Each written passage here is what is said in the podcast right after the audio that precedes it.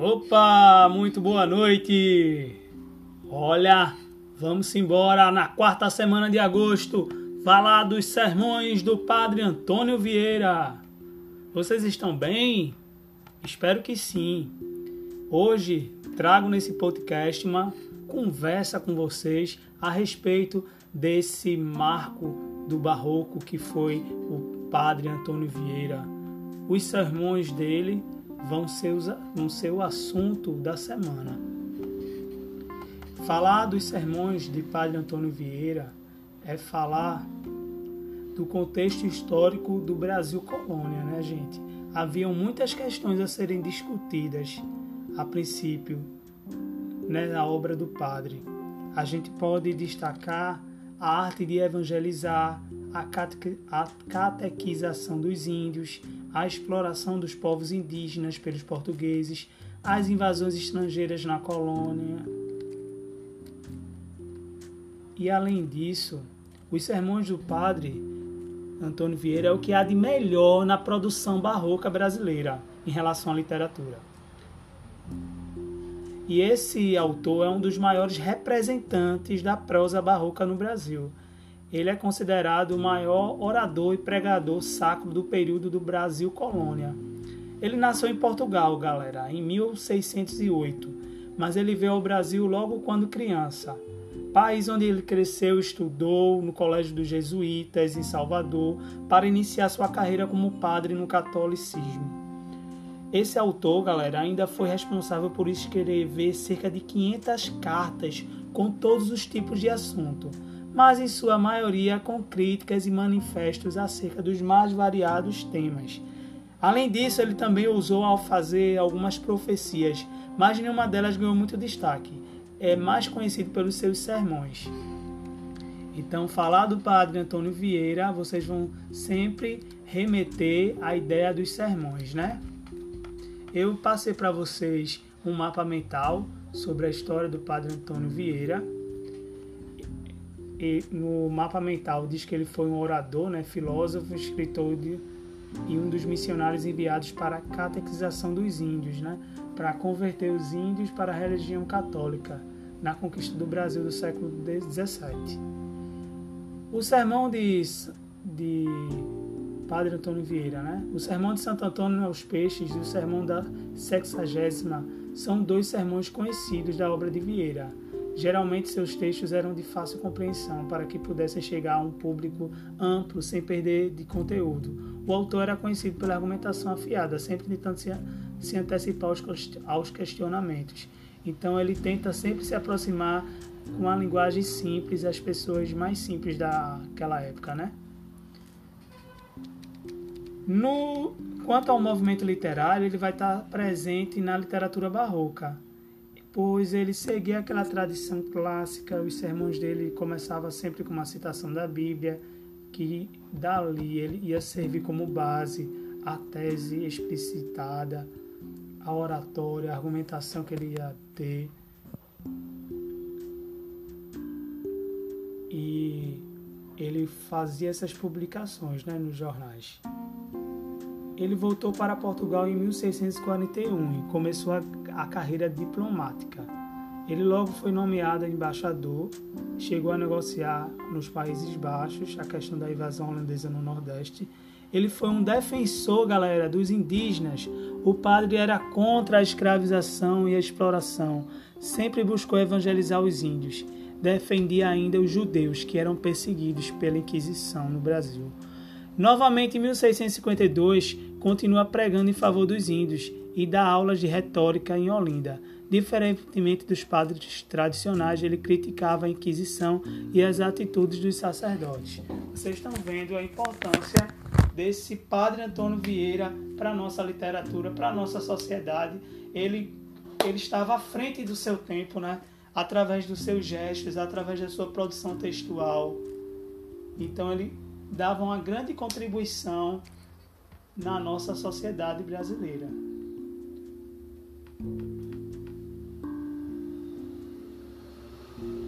Agora vamos falar um pouco da estrutura dos sermões do Padre Antônio Vieira. Como era essa estrutura, galera?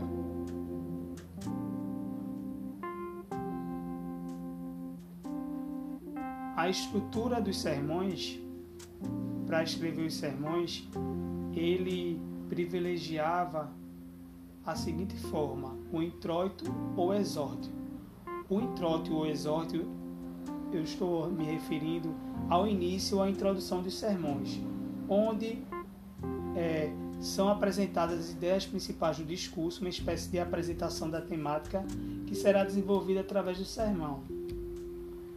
Tem o desenvolvimento né, do argumento, o sermão entra no desenvolver das ideias, principalmente da temática do texto, que a gente já sabe que vão ser os, os argumentos apresentados pelo padre para nos convencer e nos mostrar o seu ponto de vista, sempre com a intenção de fazer as pessoas refletirem e pensarem sobre o assunto abordado. Ou seja, resumidamente, posso dizer que é a defesa de uma ideia com base na argumentação do autor do texto. Isso acontece muito, né? Nas pregações, padres, pastores, palestrantes, né? Ele vai tentar convencer da ideia? Tem a, peora, a peroração, que é a conclusão do sermão, ou seja, a parte final, onde o autor do texto vai expressar sua opinião defendida, definitiva sobre o assunto. Ele vai concluir o seu pensamento. Eu vou trazer um trecho aqui de um desses dessa peroração. Humildade, essencialmente, é o conhecimento da própria dependência, da própria imperfeição e da própria miséria. Olha aí, ó, um dos sermões do padre Antônio Vieira. E um dos sermões mais famosos é o da sexagésima, que foi apresentado em 1655. Esse sermão é dividido em dez partes diferentes, sendo que a temática principal apresentada por esse sermão ser, é, vai ser a arte de pregar, catequização e a evangelização. Nesse sermão que a gente está falando, ele vai criticar a forma como, como outros representantes religiosos pregam a palavra de Deus.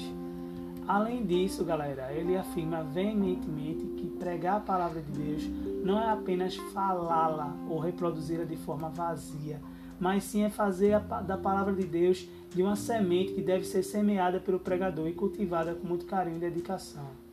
No final do sermão, ele vai ressaltar que se a palavra de Deus não dá frutos aqui na terra, no plano terreno, a culpa disso não é da semente, ou seja, de Deus, ou da sua palavra, mas sim exclusivamente dos semeadores, fazendo uma, uma alusão, uma espécie de comparação aos pregadores que não cumprem direito a função deles de cultivar de forma correta a palavra de Deus.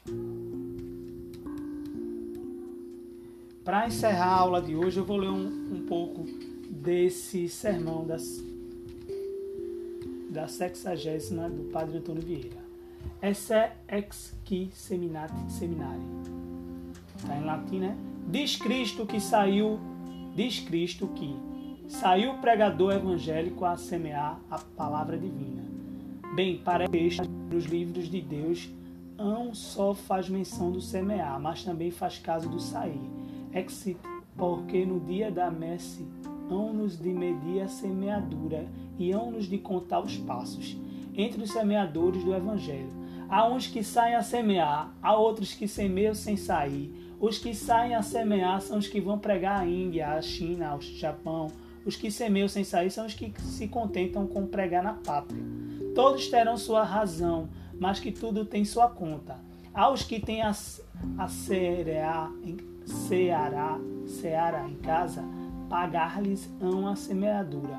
Aos que vão buscar a seara tão longe, hão lhes medir, de medir a semeadura, e hão lhes de contar os passos. Ah, dia do juízo! Ah, pregadores! Os de cá Achar-vos-eis com mais passo, os lá mais passos. Ex te seminare. Ora, suposto que a conversão das almas por meio da pregação depende destes três concursos, de Deus, do pregador e do ouvinte, por qual deles devemos entender a falta? Por parte do ouvinte, ou por parte do pregador, ou por parte de Deus.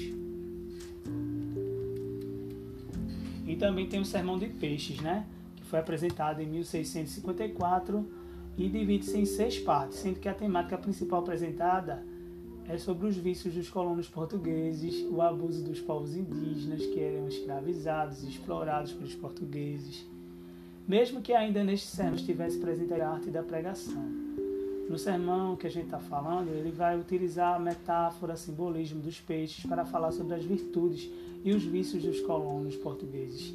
Sendo que, primeiramente, ele vai exaltar a qualidade dos povos colonos para depois deferir, é, falar a crítica, né, gente, sobre a forma como eles estavam conduzindo a colonização do Brasil gosto da dor e do sofrimento dos povos indígenas.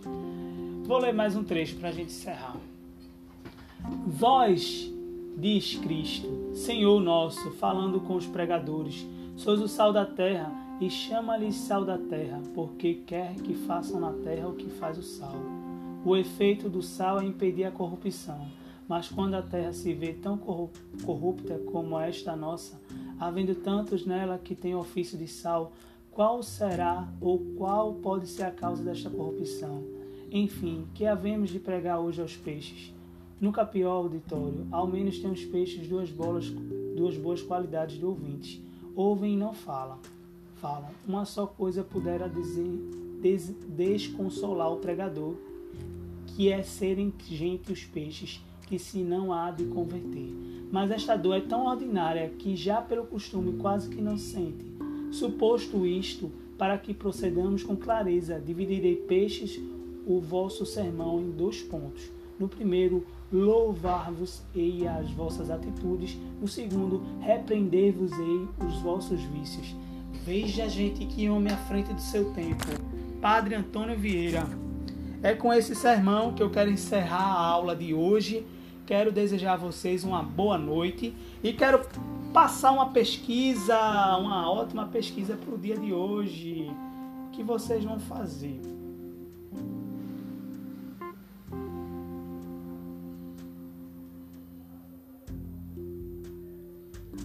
Pesquisa é a seguinte: qual a relevância dos sermões do Padre Antônio Vieira? Qual a relevância dos sermões do Padre Antônio Vieira no contexto histórico que ele tá, que ele se encontra? Responda essa pesquisa, pesquise mais. Tá bom, galera? Tenham todos uma boa noite. Fiquem com Deus. Até mais.